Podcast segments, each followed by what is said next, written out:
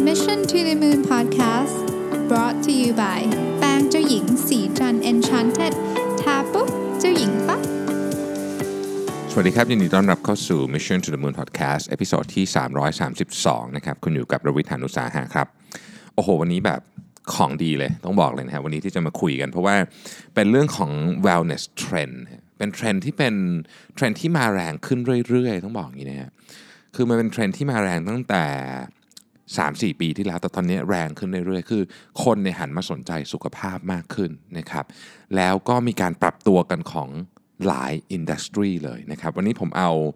เอ่อ research ฉบับยาวของ CB Insights นะครับ ซึ่งมีความยาว 58 หน้านะฮะ มาเล่าให้ฟังนะครับ ก็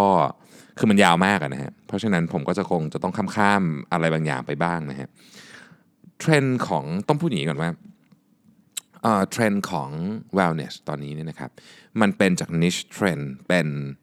เป็นเป็นเทรนด์หลักไปละเนี่ยเราเพิ่งเห็นการเปิดตัวของเบียร์ศูนย์เปอร์เซ็นต์นะครับซึ่งซึ่งจริงมีมานานแล้วนะครับผมผมเองก็เวลาผมไม่ดื่มเหล้าผมก็จะเนี่ยเอาเบียร์บางทีดื่มเบียร์ศูนย์เปอร์เซ็นต์บ้างอะไรบ้างเนี่ยสมัยก่อนนี่หาซื้อยากมากนะครับตอนนี้ไฮน e เกนเปิดตัวแล้วนะครับแล้วก็มีอีกหลายแบรนด์ ซึ่งจริง ๆ มันมีคนทำอยู่แล้ว แต่ว่าตอนนี้มาเปิดตัวในเมืองไทย ซึ่งก็ต้องบอกว่าเป็นเทรนด์ที่ ที่คนที่อาจจะอยากจะไปปาร์ตี้สังสรรค์แต่ไม่อยากดื่มแอลกอฮอล์นะครับ ก็น่าสนใจทีเดียวนะฮะนั่นก็เป็นหนึ่งตัวอย่างเท่านั้นเองอันทีนี้เราก็มาดูโอเคพูดถึงเรื่องเครื่องดื่มก็เริ่มต้นเลยนะฮะเครื่องเทรนด์อันแรกเนี่ยเป็นเรื่องของเครื่องดื่มนี่แหละนะฮะเป็นเรื่องของเครื่องดื่มที่เกี่ยวข้องกับ wellness เราอาจจะนึกถึงพวกเครื่องดื่มที่เล่นเวลาเราดื่มเล่นกีฬาอะไรเงี้ยแต่นนี้มันไปไกลกว่านั้นนะฮะมันมีเครื่องดื่มที่ เพิ่ม productivity ก็มีในสหรัฐอเมริกานะดื่มเพิ่ม productivity ที่ที่ไม่ใช่แบบเครื่องดื่มชูกำลังนะฮะเอ่อเป็นเครื่องดื่มที่ดื่มแล้วสงบก็มีนะครับหรือว่าดื่มแล้วรู้สึกดีขึ้น พวกนี้เป็นเครื่องดื่มที่ขยายนะฮะขยายตลาดไปนะเอ่อเครื่องดื่มกลุ่มแอลกอฮอล์นี่นะครับเครื่องดื่มแอลกอฮอล์เนี่ยมีแนวโน้มที่เด็กรุ่นใหม่จะดื่มน้อยลงนะฮะอันนี้เป็นภาพ global trend เลยนะฮะเออเพราะฉะนั้นเนี่ย เราจะเห็นเครื่องดื่มที่ไม่มีแอลกอฮอล์แต่เป็นเครื่องดื่มแบบที่ใช้ในงานปาร์ตี้นึกออกไหมฮะอย่างเช่น Seedlip ผมเคยเล่าเรื่อง Seedlip ใช่ไหม Seedlip เป็นจินนะครับที่ที่ไม่มีแอลกอฮอล์ซึ่งซึ่งไม่ได้ไม่ได้รสชาติแบบไม่ดีเป็นรสชาติแบบชั้นดี แล้วก็บาร์อย่างเอ่อ American Bar ที่ไอ้ The Savoy ที่ที่ลอนดอนเนี่ยก็ก็ใช้ Seedlip สำหรับค็อกเทลที่แบบ non-alcohol cocktail แต่ว่าตัวตัวมันเองมีรสชาติที่แบบใกล้เคียงกับกับเหล้าต่างๆแม้ซึ่ง Seedlip ปัจจุบันนี้ Diageo ก็เข้ามาถือหุ้นไปแล้วนะครับ แล้วก็ยังมีสตาร์ทอัพต่างๆ มากมายที่ทำตั้งแต่วิสกี้ไม่มีแอลกอฮอล์นะครับจะเรียกว่าวิสกี้ได้เปล่าก็ไม่รู้แต่อ่านั่นแหละนะวิสกี้ไม่มีแอลกอฮอล์นะครับเอ่อจินนะครับหรือแม้แต่ไวน์เองก็เริ่มมีคนออกมา test แล้ว เพราะฉะนั้นเนี่ยตอนนี้เนี่ย เรื่องพวกนี้เนี่ยเป็นเรื่องธรรมดาแล้วนะฮะสำหรับเครื่องดื่มที่ต้องใช้คำว่าเป็นเครื่องดื่มที่ดื่มแล้วไม่ทำลายสุขภาพแล้วกันนะฮะนั่นคือเทรนด์ที่หนึ่งเนี่ยอันที่สองเป็นเรื่องของ performance fashion นะครับ performance fashion เนี่ยเดิมทีเป็นเรื่องเกี่ยวกับพวกอุปกรณ์เอ่อเสื้อเสื้อผ้ากีฬาแบบสวยๆนะคือบางคนอาจจะแบบ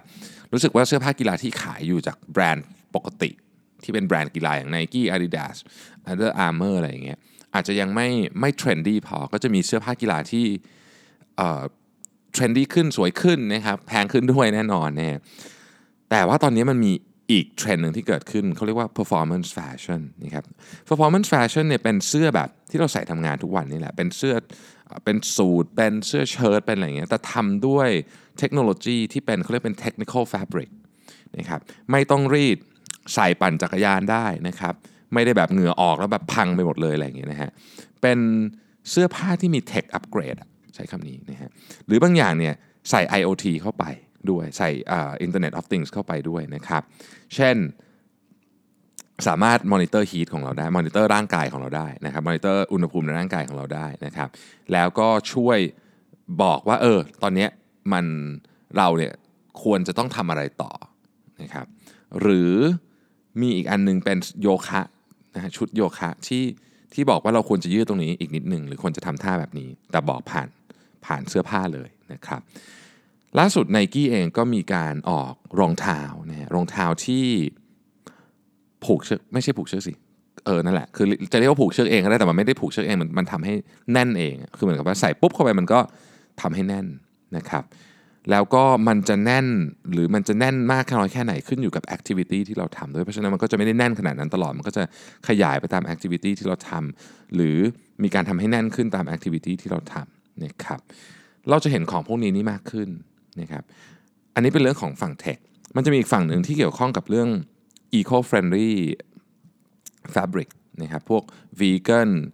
uh, cruelty free อะไรพวกนี้เสื้อผ้าพวกนี้ซึ่งคนที่เขาใส่ใจเรื่องนี้จริง ๆ มันก็มีตลาดที่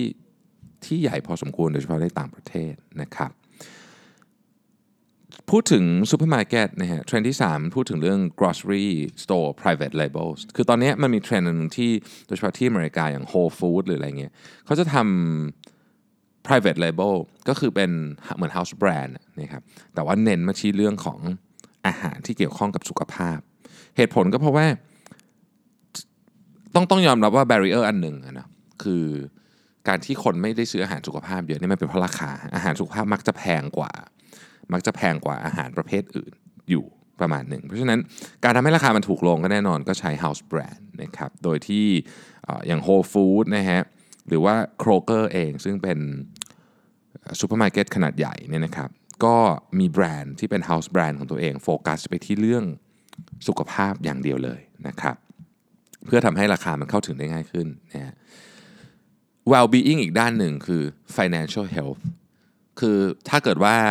เรื่องการเงินเราไม่ดีเนาะเราก็คงสุขภาพจิตไม่ดีนะครับ ซึ่งมันก็เป็น well-being อย่างหนึ่งด้วยนะครับ เพราะฉะนั้นตอนนี้ก็จะมีการ tools ต่างๆนะครับที่มาช่วยในเรื่องของการบริหารการเงินนะครับทุกแง่มุม ตั้งแต่การ เก็บออมนะครับ การ track การใช้รวมไปถึงภาษี รวมไปถึงทางเลือกต่างๆ ที่เฉพาะเจาะจงกับแผนการของชีวิตแต่ละคนมากขึ้น ในอดีตเครื่องมือบริหารการเงินของเราเนี่ยเราทำกันเองถูกไหมฮะเราก็เก็บรายได้รับรายจ่ายอะไรของเรา แต่ว่าเราไม่รู้ว่าเรามี option อะไรบ้างอยู่ข้างนอกนั้น ตอนนี้มันมีพวก AI อะไรต่างๆ ที่เข้ามาช่วยว่าโอเค คุณอยากมีไลฟ์สไตล์แบบนี้ใช่ไหมนะคุณ จะต้องทำยังไง แล้วมันทำให้เราเห็นภาพมากขึ้นทำให้เรามีแรงเก็บเงินมากขึ้น เช่น บอกว่า สมมติคุณอยากจะซื้อนาฬิกาเรือนนี้นะครับ คุณจะต้องเก็บเงินเดือนละเท่าไหร่ แล้วตอนนี้คุณเก็บไปได้เท่าไหร่แล้ว มันก็จะมีคล้ายๆกับเป็นลักษณะแบบเหมือนกับเตือนเราเวลาเราจะใช้เงินว่าแบบ เอ้คุณจะใช้จริงเหรอ แต่อยากได้นาฬิกาเรือนนี้ไม่ใช่เหรออะไรอย่างเงี้ยนะฮะ ก็จะมีแบบนั้นด้วยนะครับ ซึ่งก็ต้องยอมรับว่าเเรื่องของสุขภาพทางการเงินนะฮะ ก็เกี่ยวข้องกับสุขภาพทางร่างกายพอสมควร เพราะฉะนั้น เรื่องนี้ก็เป็นเทรนด์อีกอันหนึ่งนะครับก็คือทำให้คุณมี financial health ที่ดีด้วยนะครับ อันที่ 5 นี่เราเราเห็นมาสักพักนึงแล้วคือ wellness tourism wellness tourism นี่เราจะนึกถึงการมาไปโรงแรมที่มีเรื่องของออการทำโยคะกันอะไรอย่างเงี้ยอันนั้นก็เป็นอันหนึ่งนะครับ แต่จริงๆมันตอนนี้มันขยายไปใหญ่กว่านั้นนะครับเอาเริ่มต้นก่อนเลยนะครับ การเดินทางที่เริ่มต้นที่สนามบิน ปัจจุบันนี้เนี่ยสนามบินหลายสนามบินเนี่ยนะครับเเช็คอินเสร็จแล้วเนี่ยนะฮะมีบริการตั้งแต่สปานะครับตั้งแต่ฟิตเนสที่อาบน้ำเป็นเรื่องเป็นราวเลยนะครับคือคุณไม่ต้องไปเข้า business class lounge ละคุณก็มีสปาได้นะครับคุณมีอาหารสุขภาพกิน เพราะว่าเวลาเราเดินทางมันค่อนข้างที่จะ ใช้คำว่าอะไรอะมันค่อนข้างที่จะเหนื่อยอยู่แล้วนะฮะถ้าเกิดเรายิ่งกินอาหารไม่ดีเนี่ยมันยิ่งเหนื่อยแล้วก็มีเนี่ยฟิตเนสนะครับมีที่นั่งสมาธิโยคะ ต่างๆ พวกนี้ ตอนนี้เนี่ยอุตสาหกรรมจำนวนมากเนี่ยนะครับ อย่างเช่น B Relax นะครับ B Relax นี่ก็เป็นสตาร์ทอัพที่ raise fund ไปแล้ว 24 ล้านเหรียญนะครับเขาเนี่ยเป็น pre flight นะนะคือเขาเจาะจงเลย pre pre flight beauty and relaxation service นะครับในสนามบินเนี่ยเขาให้บริการอะไรบ้างนะครับ ให้บริการนวด ให้บริการ steam ให้บริการทำเล็บ และอื่นๆอีกมากมาย ตอนนี้นี่มีอยู่ 40 สนามบินละ นะเพราะฉะนั้นเนี่ยอีกหน่อยเนี่ยเราจะเห็นจุดเริ่มต้นของ wellness travel เนี่ยเริ่มตั้งแต่สนามบินเลยนะครับเสร็จแล้วเนี่ยพอไปถึงนะครับมันก็จะมี service ต่างๆ ที่ที่เป็น service ที่ออกแบบมาสำหรับคนที่ต้องการมาเที่ยวเพื่อ wellness โดยเฉพาะ เช่น เที่ยวแบบแล้ว local กินอาหารออร์แกนิกนะครับตอนเย็นมาทำโยคะ หรือว่าสปาทั้งวันก็มีนะครับหรือแม้แต่ sport tour เองนะที่ผมเพิ่งซื้อไปนี่นะฮะ มันก็มีบริษัทหนึ่งชื่อ Sport Tours International รายการอันนี้เล่าเล่าให้ฟังอันนี้ไม่อันนี้ไม่ได้อยู่ในบทความแต่เล่าให้ฟังมันก็เกี่ยวข้องกัน คืออย่างสมมติว่ารายการการแข่งขันอย่างมาราธอนที่เป็นวิ่ง major อย่างเช่นเบอร์ลินอย่างเงี้ยนะครับเบอร์ลินมาราธอนเนี่ยคือคุณจับฉลากมันไม่ได้ไงใช่ไหมคือคือมันจับฉลากยากนะฮะ sport tour นี่เขาก็เหมือนก็คงมีล็อตคือไปดีลกันมา แล้วก็เขาก็มีล็อตแล้วก็เขาก็มาขายคุณแพงกว่าราคาที่คุณคุณต้องไป ซื้อปกตินะแต่ว่าคุณได้สล็อตแน่นอนอันหนึ่งนะครับ แล้วเขาก็ขายคู่กับโรงแรม ขายคู่กับอะไรพวกนี้นะฮะมันก็เป็นนิชอะแต่ว่าก็มีคนอยากไปเยอะ ปีหนึ่งคนก็ไปวิ่ง ผมว่ารายการหนึ่งก็มีหลายหมื่นคนแล้วมันก็มีรายการแบบนี้ทั้งปี ซึ่งบางทีเนี่ยประเด็นหนึ่งที่สำคัญมากเลยก็คือว่าเขาเลือกโรงแรมเลือกอะไรมาเนี่ยซึ่งเหมาะสมกับการวิ่งเนาะคือบางทีเนี่ยนะครับมันมีเวลาไปวิ่งต่างประเทศเนี่ย มันจะมีหลายเรื่องที่เราอาจจะไม่ค่อยรู้อย่างเช่นเอวิ่งเสร็จแล้วฉันจะกลับยังไงนะฮะบางทีเนี่ยรอรถไฟกันทีเป็นชั่วโมงนะซึ่งตอนนั้นนะคือปกติรอรถไฟชั่วโมงหนึ่งก็ไม่ได้เป็นไรหรอก แต่ว่าลองนึกถึงสภาพคนที่เพิ่งวิ่งมาราธอนมาเสร็จเนี่ยคือตอนนั้นมันแบบมันไม่อยากยืนอะใช่ไหมแท็กซี่ก็ไม่มีอะไรเงี้ยเพราะฉะนั้นโรงแรมพวกนี้เขาก็จะคิดไว้ให้เลยว่าโอเค คุณจะต้องทำยังไง เราเลือกโรงแรมให้คุณเนี่ยคุณจะเอาใกล้ตอนขาสตาร์ทหรือว่าใกล้ตอนขากลับแล้วจะยังไงอะไรแบบนี้คือเขาจะคิดให้ มันก็เป็น service ที่ดีนะครับเราก็รู้สึกว่าโอเค เราไปโฟกัสเรื่องของการวิ่งไปเลยนะครับมี service อื่น ๆ อีกมากมายนะที่ที่เป็นลักษณะของ tourism ประเภทนี้เช่น service ที่โฟกัสไปที่คุณไปในหลาย ๆ ที่แต่ว่าเขาเน้นไปเลยว่าแต่ละที่จะมีกิจกรรม activity ที่เกี่ยวกับเรื่องเรื่องเรื่องเนี่ย wellness activity ต่าง ๆ เช่นวันนี้ไปฟิตเนสตรงนี้วันนี้ไปวิ่ง ตรงนี้วันนี้ไปปั่นจักรยานตรงนี้อะไรเงี้ยนะครับ อีกอันหนึ่งก็เป็น alternative point อ่อ offline point of sales เนี่ยคือ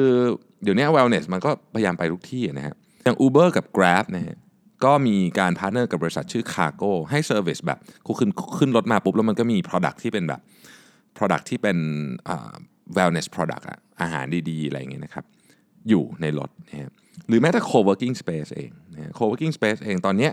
ก็มีการขายของพวกนี้อยู่ด้วย เขาใช้คำว่า shooting at work นะและมีสตาร์ทอัพเจ้าหนึ่งนะครับที่ทำเรื่องของการให้บริการ service เรื่องการนวด เรื่องการนวดให้กับบริษัทต่างๆเนี่ยเพิ่ง raise fund ไปได้ 78 ล้านเหรียญก็คือไม่มีอะไรเลยเซอร์วิสของเขาเนี่ยก็คือคือคือเหมือนกับร้านนวดอะแต่ว่าไม่ได้มีร้านคือคุณไปไปทำงานให้กับบริษัทที่จ้างไปนะครับ co-working space ที่โฟกัสไปที่เรื่อง wellness และโฟกัสไปที่ ผู้หญิงนะครับโฟกัสไปที่เรื่อง wellness โฟกัสไปที่ผู้หญิงเนี่ยก็มีหลายอัน เช่น Wings เนี่ย Wings เนี่ยมี Healthy Cafe นะครับ มีที่อาบน้ำดีๆ มี Library มีโยคะ มี Meditation Studio นะครับ ซึ่งก็ raise fund ไปเป็นร้อยล้านเหรียญแล้วนะฮะ พวกเนี้ยก็เป็นเรื่องที่ที่น่าสนใจ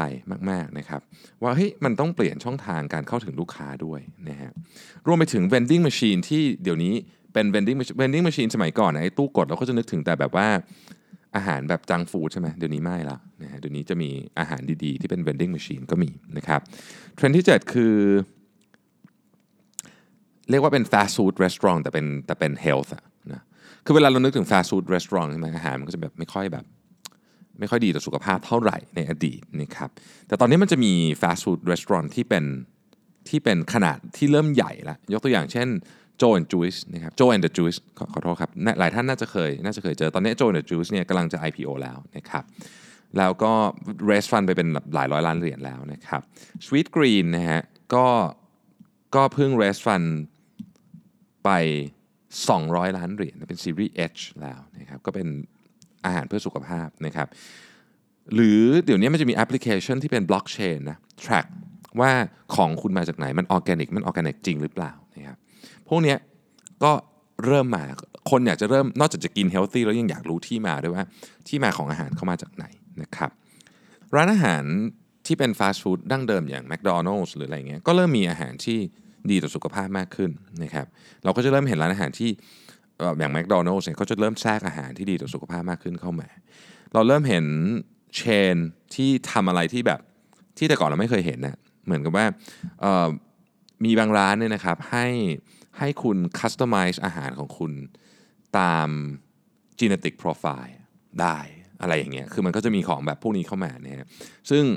มันเป็นแค่ลูกเล่นหรือเป็นแค่ marketing เทรนด์หรือเปล่า เราก็ยังต้องรอดูกันต่อไปนะ แต่ว่าอย่างน้อยที่สุดเนี่ยมันก็เป็นเทรนด์หลักอันหนึ่งที่เราเห็นนะครับ อันต่อไปฮะคนจะอยากอยู่ในตึกที่รักโลกนะครับเทรนด์ที่ 8 ก็คือ energy efficient building เนี่ยคือตอนนี้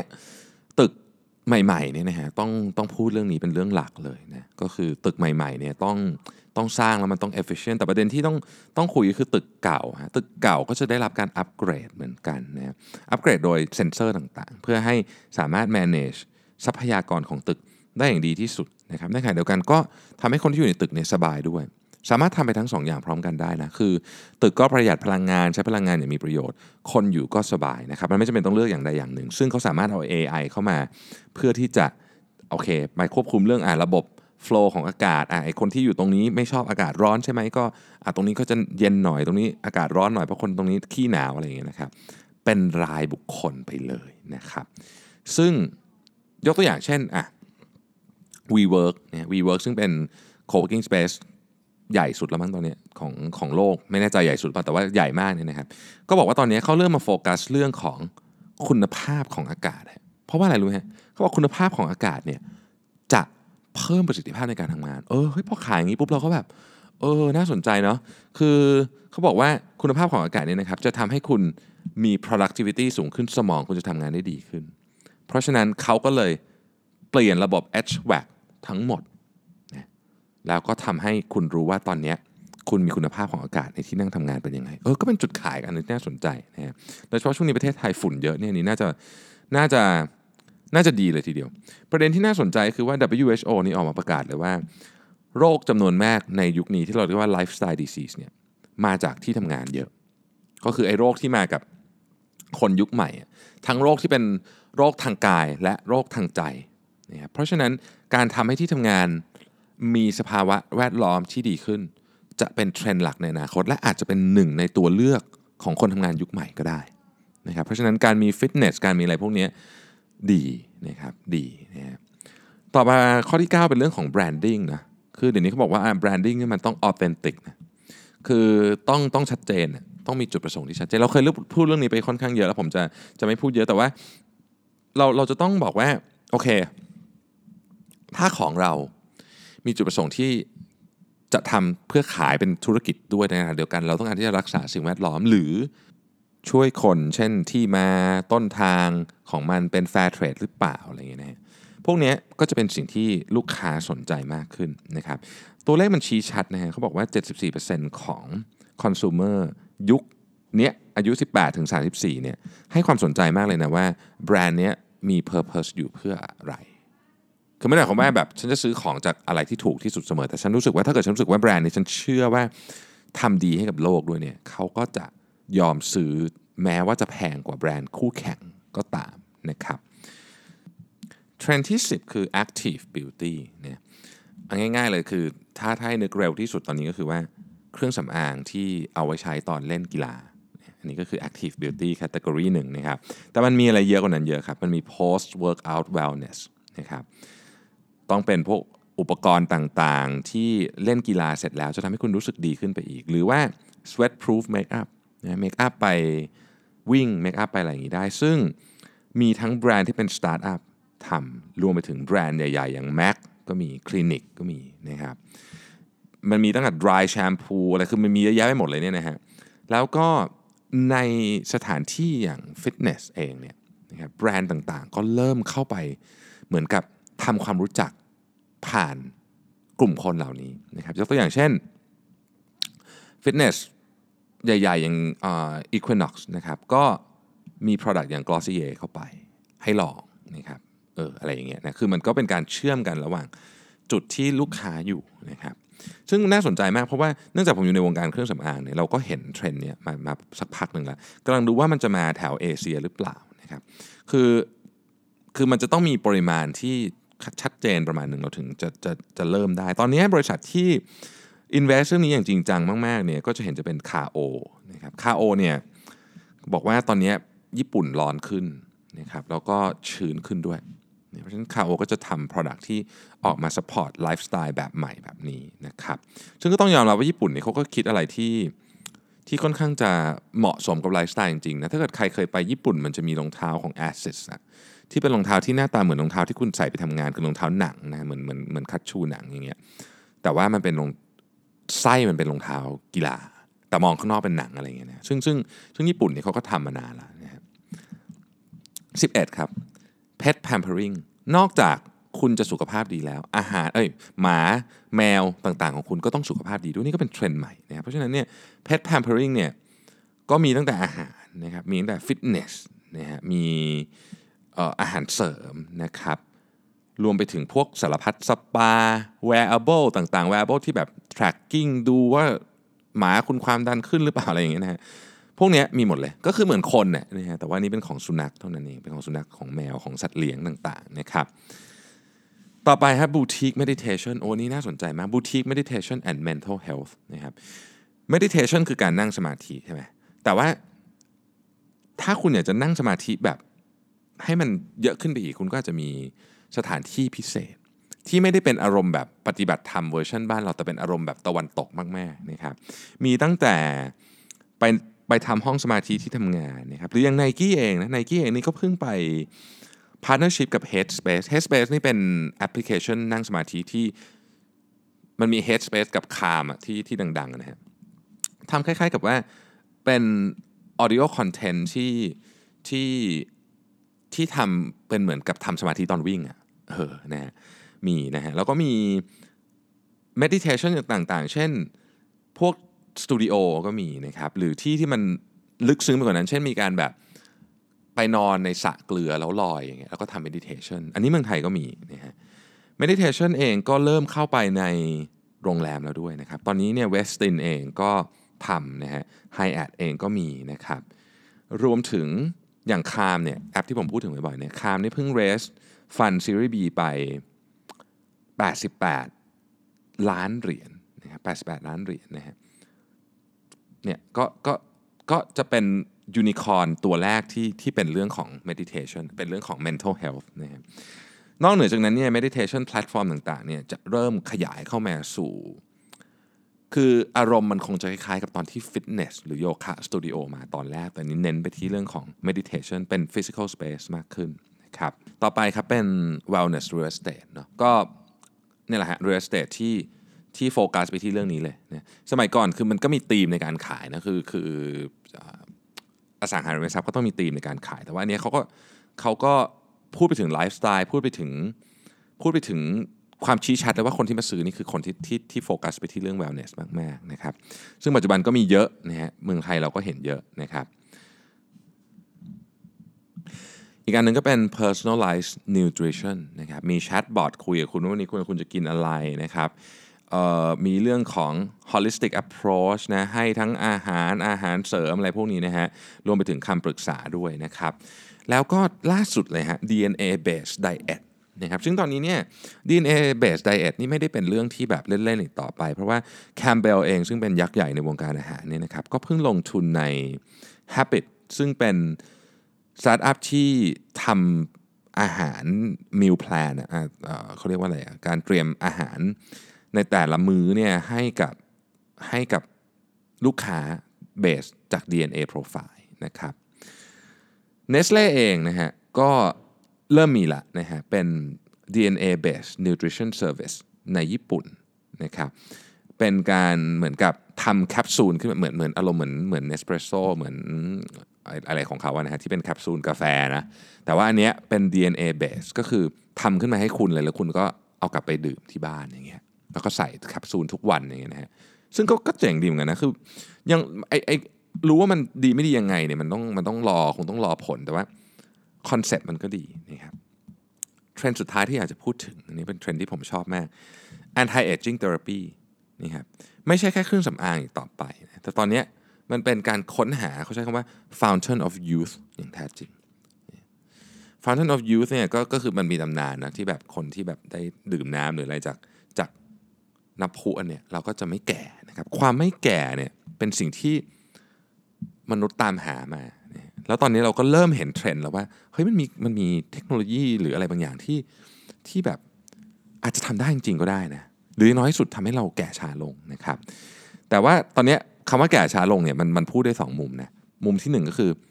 ฟิสิกอลล้วนๆ คือหน้าตาแล้วเนี้ยนะฮะ มุมที่สองนี่คือความรู้สึกของเรา feeling หรือข้างในของเราด้วย อันนี้พูดถึงสุขภาพข้างในด้วยนะ คือเราอาจจะเราอาจจะไม่ได้ดูเด็กแบบแบบยี่ห้าได้ตลอดไป แต่ว่าเราอาจจะรู้สึก เด็กกว่าตอนนี้ได้ รู้สึกเด็กลงรู้สึกนะครับ หน้าจะไม่เกี่ยวแต่ว่ารู้สึกเด็กลงได้ ร่างกายเราอาจจะแข็งแรงขึ้นได้อตอนนี้มันเริ่มมีมันเริ่มมีไบโอเทครวมถึงบริษัทยาเนี่ยที่มาต่อสู้เพื่อเรื่องนี้เลยนะ แบบเขาใช้คำว่า combat mortality เลย คือในอนาคตเนี่ยเราอาจจะยืดอายุของเราไปได้อีก นานพอสมควร แต่เอาใกล้ๆนี้ก่อนนะครับใกล้ๆนี้ก่อน ตอนนี้สิ่งที่สิ่งที่อินเทรนด์มากๆ อาจจะมากกว่า anti aging คือ biohacking ครับ biohacking เนี่ยเป็นเทรนด์ที่กำลังมาแรงมากๆ biohacking แบบ basic ที่สุดคือ IF ที่ที่เราที่เราคุยกันเยอะๆเนี่ย intermittent fasting มีสตาร์ทอัพที่ช่วยให้การทำ IF ของคุณง่ายขึ้นเยอะแยะ เช่น zero fasting เนี่ยเป็นต้นนะครับ หรือ biohacking เลย ก็มีนะฮะ biohacking เนี่ยตอนนี้ที่ Silicon Valley เนี่ยกำลังเป็นแบบ bio เขาใช้คำว่า biohacking craze เนี่ยคือทำยังไงได้ให้คุณเนี่ยมีพลังในการทำงานมากขึ้นนะครับหรือเราเรียกว่ามันมีคอนเซปต์หนึ่งที่เรียกว่า DIY biology นะซึ่งตอนนี้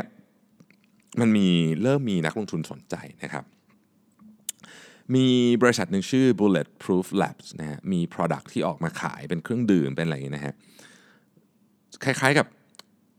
เป็น biotherapy ด้วย เป็นทั้งเครื่องดื่มเป็นทั้งอุปกรณ์ มีแทงให้คุณลอยน้ำเพื่อที่แบบจะทำให้คุณแบบสมองทำงานดีขึ้นนะครับ ซึ่งทั้งเครื่องดื่มและอุปกรณ์เหล่านี้เนี่ยเขาบอกว่ามันจะช่วยให้ทั้งร่างกายและพลังสมองของคุณเนี่ยเหมือนกับรีชาร์จได้เร็วขึ้นนะครับซึ่งผมก็เคยเห็นศาสตร์พวกนี้พอสมควรนะมันก็มีคนที่แบบเฮ้ยต้องแช่น้ำแบบไม่เข้าเครื่องไอไคโรเทอราปีที่มันเย็นมากๆ แล้วออกมารู้สึกแบบโอ้โหร่างกายสดชื่นอย่างเงี้ยนะฮะ ก็ยังคงต้องพิสูจน์ต่อไปนะแต่ว่าถ้าเกิดว่ามันไม่อันตรายมาก ก็ถ้ามีโอกาสอาจจะลองดูนะครับไอ้ที่สุดกว่านั้นก็คือว่ามีสตาร์ทอัพที่กำลังทำงานในการเขาเรียกว่าเปลี่ยนถ่ายเลือดนะเปลี่ยนถ่ายเลือดจากคนที่เด็กกว่าเด็กกว่าเราอะนะมีสตาร์ทอัพชื่อ Ambrosia กับ Elevian นะครับที่กำลังทำงานในเรื่องนี้อยู่ เป็นการคล้ายกับการถ่ายเลือดจากคนอื่นเข้ามาเพื่อให้เหมือนกับ เหมือนกับเลือดมันมี circulation เด็กลงอะไรอย่างเงี้ยนะฮะคือคือรายละเอียดเนี่ยมันก็มันก็แล้วแต่คนเชื่อนะลองไปอ่านดูก็ได้นะฮะแต่ว่าทั้งนี้ทั้งนั้นเนี่ยไอ้เรื่องการถ่ายเลือดเพื่อ biohacking เนี่ยนะครับคณะกรรมการอาหารและยาคือ FDA US FDA เนี่ยเขาออกมาเตือนนะว่าว่าอาจจะเป็นอันตรายได้นะครับ อันสุดท้ายนะครับก็คือกลุ่มตระกูลของของที่เรากินเข้าไป มันเริ่มมีพวก ซัพพลีเมนต์ที่พยายามจะเคลมจริงๆ ว่าเป็น anti aging นะครับซึ่งซึ่งซึ่งตอนนี้ผมยังไม่เห็นในเมืองไทยนะแต่ว่าเดี๋ยวถ้ามีโอกาสเดินทางอ๋อเดี๋ยวผมจะไปจะเดินทางไปงาน Ecologion เดือนเดือนสองเดือนสองเดือนนี้นะฮะซึ่งเดี๋ยวจะลองดูว่าไอ้ dietary supplement ที่เป็นที่เป็นกลุ่มตระกูลของของการพยายามที่จะต่อสู้กับ กับความแก่เนี่ย มันมีความน่าสนใจหรือว่ามีตลาดไซซิ่งใหญ่ขนาดไหนนะครับ ทั้งหมดทั้งมวลนี้ต้องบอกว่าเทรนนี้เป็นเป็นเทรนด์หลักและจะอยู่ไปอีกนานแน่นอนเรื่อง wellness นะครับแต่มันไม่ใช่แค่ wellness เฉพาะของตัวเราแต่มันเป็น wellness ของสิ่งแวดล้อมรอบๆตัวเราด้วย แล้ว wellness ไม่ใช่เฉพาะเรื่องของสุขภาพกาย แต่เป็นสุขภาพใจด้วย เพราะฉะนั้นสิ่งที่เราจะเห็นมากขึ้นก็คือ ผมคิดว่าเป็นเรื่องของ holistic approach คือแบบ มันต้องรวมๆกันนะคือมันต้องคือคุณจะสุขภาพกายดีเนี่ยคุณก็ต้องกินดีด้วยนอนดีด้วยนั่ง meditation ด้วยออกกำลังกายด้วยคือมันไม่ใช่ว่าแบบทำอย่างใดอย่างหนึ่งแล้วแล้วมันจะดีคือมันต้องทำทุกอย่างนะครับแล้วในขณะเดียวกันเราก็คงอยากช่วยให้โลกดีขึ้นด้วย ผมว่าเทรนด์นี้จะจริงจังและหวังว่าจะจริงจังด้วยนะเพราะผมรู้สึกว่ามันมันดีกับทุกคนที่ทำเนี่ยก็ หวังว่าจะได้ไอเดียนะครับสำหรับคนที่อยากจะเข้ามาในธุรกิจนี้ซึ่งมันมีมุมให้เข้าเยอะมากนะครับ ขอบคุณที่ติดตาม Mission to the Moon Podcast นะครับเราพบกันใหม่ในวันพรุ่งนี้ครับ สวัสดีครับสัสิเพราะความสดใสมีได้ทุกวัน